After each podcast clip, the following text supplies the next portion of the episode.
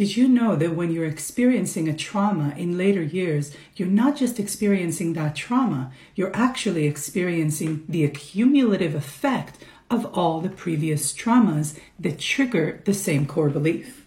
You see, our mind is like a web where everything is connected with everything else. Think of a spider web where one thing is connected to the other.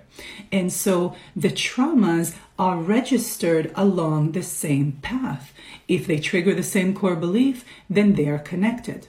So let's say you had a recent experience that was even a little bit traumatic, like maybe a fender bender, and you're wondering, why am I feeling such intense feelings? Why am I so scared and feeling out of control? Why can't I let this go? It's because you're not just experiencing that recent experience, you're actually experiencing the accumulation of all the previous traumas that triggered that same core belief.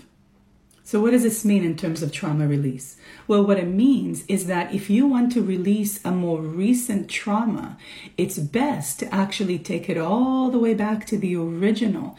That's the root that's keeping it all together and release that. Shortcast Club